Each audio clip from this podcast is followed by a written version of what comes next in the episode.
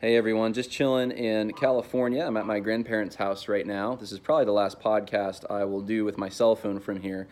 Um, another day and a half, I'll be back uh, home, and I got a whole backlog of things to talk about next week. Uh, one of the things, and I'll just briefly mention it now, I'll go into more detail next week, is I've been told if you go to the Discerning Christians website, discerningchristians.com, uh, there's been an updated feature. So if you are a church looking for a pastor or a pastor, potential pastor looking for a church, um, that process apparently is much easier than it was. So um, that's happening. I've actually, before I left, I messaged someone and said, I want to build an app. I want to make this available on cell phones uh, if possible. I'm not sure if it'll just be me or the, there'll be others that come alongside me to help uh, finance this and do this, but, um, but it needs to happen. So um, just give you a little update on that. Uh, we, we also, and I don't think I've said this for a while, we're, we're also continuing to work um, at Last Stand Studios on various projects, and, and the Monument Project is one of them. And so um, lots of updates when it comes to that, making some very good progress. Um, right now, though, I only have a few minutes, and someone sent me um, recently, uh, I think it was yesterday, a Gospel Coalition article. I think it was published maybe yesterday or the day before. I think it was yesterday uh, it was it's by Joe Carter, who is a pastor. I don't know if he's associate pastor. I want to say he is. He, he may not be, but he's a pastor at McLean Bible Church, where David Platt pastors. And it's called The Nine Things You Should Know About the Taliban. And um, specifically, the person who sent me this wanted me to look at number four. And so I did. And um, it, it, it, it did irritate me a little. I'm going to be honest with you. So I'm going to just read for you what it says and um, and then analyze it a little bit. But it says uh, number four, the U.S. government uh, had made a peace agreement with the Taliban in February 2020. The Trump administration signed an agreement with the Taliban that required the U.S. to withdraw troops and release up to 5,000 Taliban combat and political prisoners. In exchange, the Taliban agreed to pervert, um, to prevent, there we go, the use of the soil of Afghanistan by any group or individual against the security of the United States and its allies. President Biden um, has agreed to honor the agreement. It is, and this is a quote from Biden, it is perhaps not what I would have negotiated myself, but it was uh, it, the arrangement made by the U.S. government, and um, that has to mean something. So, uh, this little section, it here, here's the thing about it because I was looking at it and I was like, is there anything like technically inaccurate about this? I mean, technically, there's there's there's nothing um, that's a lie that like is here's uh, here's something that's factually just not true. Um, Biden did say those those things. Um, it is true that the Trump administration did make an agreement in February 2020. However, it's what's left out, and that is often the case. Um, it, it, as a history guy, this really irritates me when I see it. I'm just being honest. That's that's how I view it when people leave out significant facts.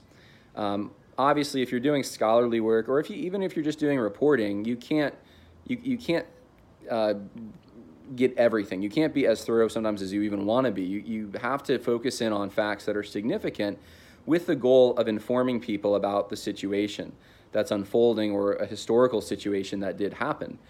And I think a lot of the deception that we see um, in the historical field, especially, but it's also in the journalist field, is uh, people who um, write articles and write books that are slanted in a certain direction. And the reason they're slanted is because they leave out things. And when they leave certain significant key things out, the reader is kind of left with drawing an incorrect conclusion based on incomplete information. And so, um, and it's not like the information isn't available, it is. So, what's the conclusion that someone would draw from what I just read from Joe Carter at the Gospel Coalition? Well, they would say, okay, President Trump had an agreement with the Taliban, and it sounds, it, it, it kind of, it only portrays part of that agreement, but it, it sounds like there's kind of, um, you know, we're to uh, release prisoners and they're to agree not to hurt us. But it kind of like, it, it, says nothing about the current situation and how the withdrawal has been handled, really. Hardly anything about that. And then, you know, Biden uh, wouldn't have sign this. Biden Biden is against it somehow, but Biden's kind of his hands are tied. That's kind of how you feel like he's going to have to just go along with the uh, agreement that was already made, and uh, so it's not really his fault. And this is the narrative that MSNBC and most of um, it's interesting. Actually, it's not even all the mainstream media, but a lot of the mainstream media is going with this. Uh, it's really the hard left media that's going with this narrative that you know this the situation in Afghanistan is um, not Biden's fault. It's the Trump administration's fault, and and of course this is what Biden's been doing. He's been blame shifting. Uh, he will not take personal responsibility. And I made a video where I talked about how how terrible this is. How uh, this just damages the United States credibility and it shows how weak and ill prepared for leadership our, our quote unquote leaders are. So, this is the impression it leaves you with. It's like, it's not really Biden's fault, it's Trump's fault because he negotiated this bad deal and Biden stuck with it. And that's simply not the case. That's not the right conclusion to draw if you know more significant facts. If you know um, that Biden, first of all, could have renegotiated it. If he didn't like the deal, he wasn't stuck with the deal. Uh, he could have renegotiated it if he had wanted to. But also, and maybe more significantly, the agreement was, had a lot more teeth in it.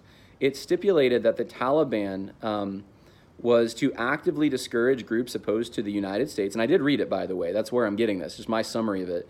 Um, or the allies or allies of the United States, and prevent them from operating and not um, allowing them to immigrate or have visas.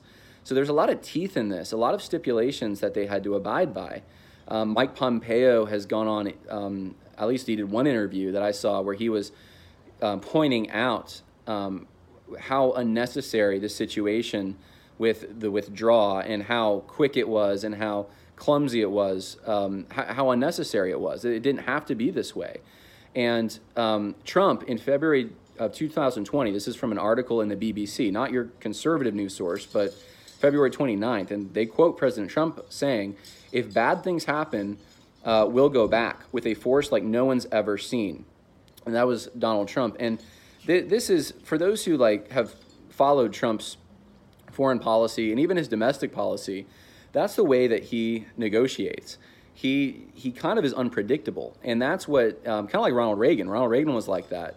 The enemies of the United States didn't want to deal with either one of those guys because uh, they didn't want to mess with them because they didn't know if they were going to s- start sending some rockets, which basically is what Trump, uh, or yeah, Trump um, w- was going to do. Like we know where your families are, we can we can send some cruise missiles in and uh, through a drone, and you won't even know what's happening. And it, you know, there's there's a big uh, deterrent, and Trump's personality, his whole foreign policy was. Um, a lot of it was predicated on this attitude he had that was unpredictable and um, very pro United States interests. And I mean, he says that back then. So the deal, you have to understand the deal also in light of who Trump is. Um, but the deal itself had teeth in it. And, and so Joe Carter doesn't really go over all of that. Uh, he, he makes it sound like it's kind of this, um, it, it's really this kind of a lopsided deal. Like the, the U.S. really is made a bad, bad deal. They're giving up a lot and they're not getting much in return and um, and that Biden uh, was just the whole situation over the last few weeks uh, has been Trump's policies playing out without Trump in office, and it just happened to you know kind of like when you're playing catchphrase or something and or hot potato, and he's like he Biden was just landed with his hot potato. He couldn't do anything about it. The timer went off, and he had it in his hands, and that's just simply not true. Uh, it's it was a bungled withdrawal. Um, there was a failure to evacuate. That's one of the biggest problems with this whole thing and there's no deterrence. They don't have any plan. I mean, now they're trying to scramble to come up with something to deter um, the the Taliban and what they're doing. But um, this would never have. I think any reasonable person knows who who's uh, followed any of this, even from a distance, knows that this would not have happened under Trump's watch.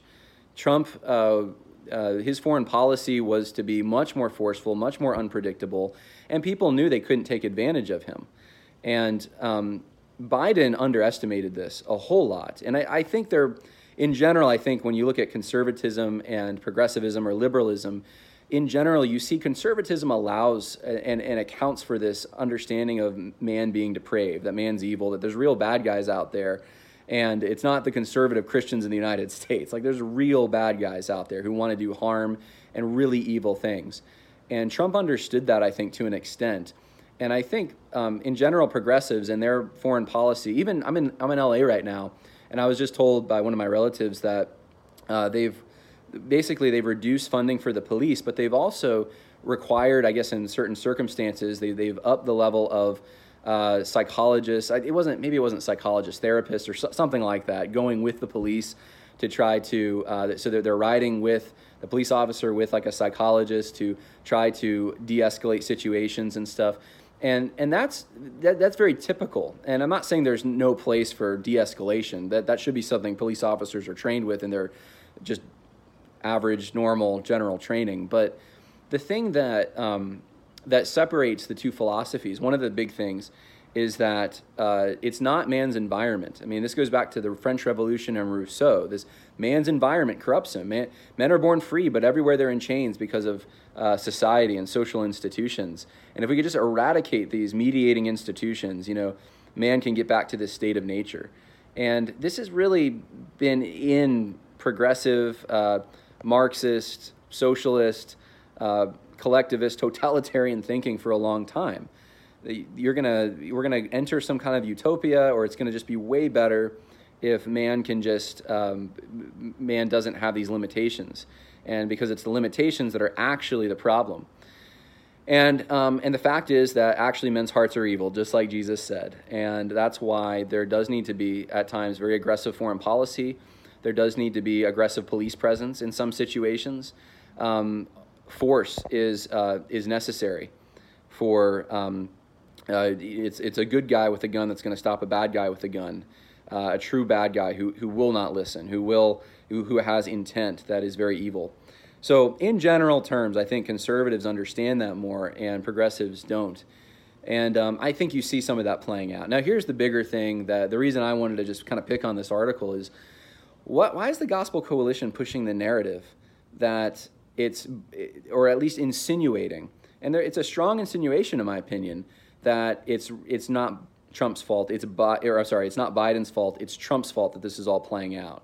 Really, Biden was just dealt a bad hand, and you know Biden's really not to blame in this. They're they're helping Biden get off, in my opinion, in this very small uh, section in this article, but it's it's significant. It gives you a little window into to Joe Carter and to the Gospel Coalition, I guess. Joe Carter, I think, writes a lot for them, and uh, and maybe even for the whole situation at McLean. Um, you know, this is it's yeah. There's the social justice movement. There's there's um, the theological ramifications of that, but it's a political religion. There's also a political side to it, and you see that coming out in this.